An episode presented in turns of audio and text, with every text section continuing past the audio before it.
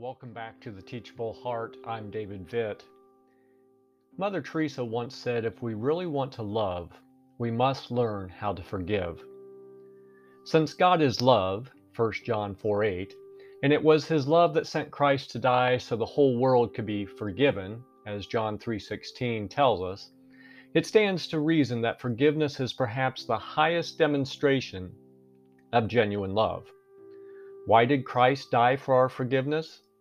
So the broken relationship that existed between God and man could be mended. Why do we forgive one another? So the broken relationship that exists between us can be mended. Do we forgive the other person only if they, quote, deserve it, or if we feel like it that day? No more than we deserve the forgiveness of God. We forgive because love demands it. Thankfully, love also enables it.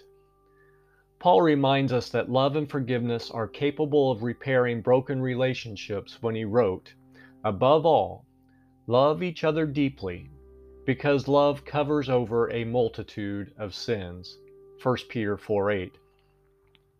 You'll know you've arrived at the necessary spot when what comes to mind when you think about a relationship is the love you have for the other person and not the wrong they've committed against you.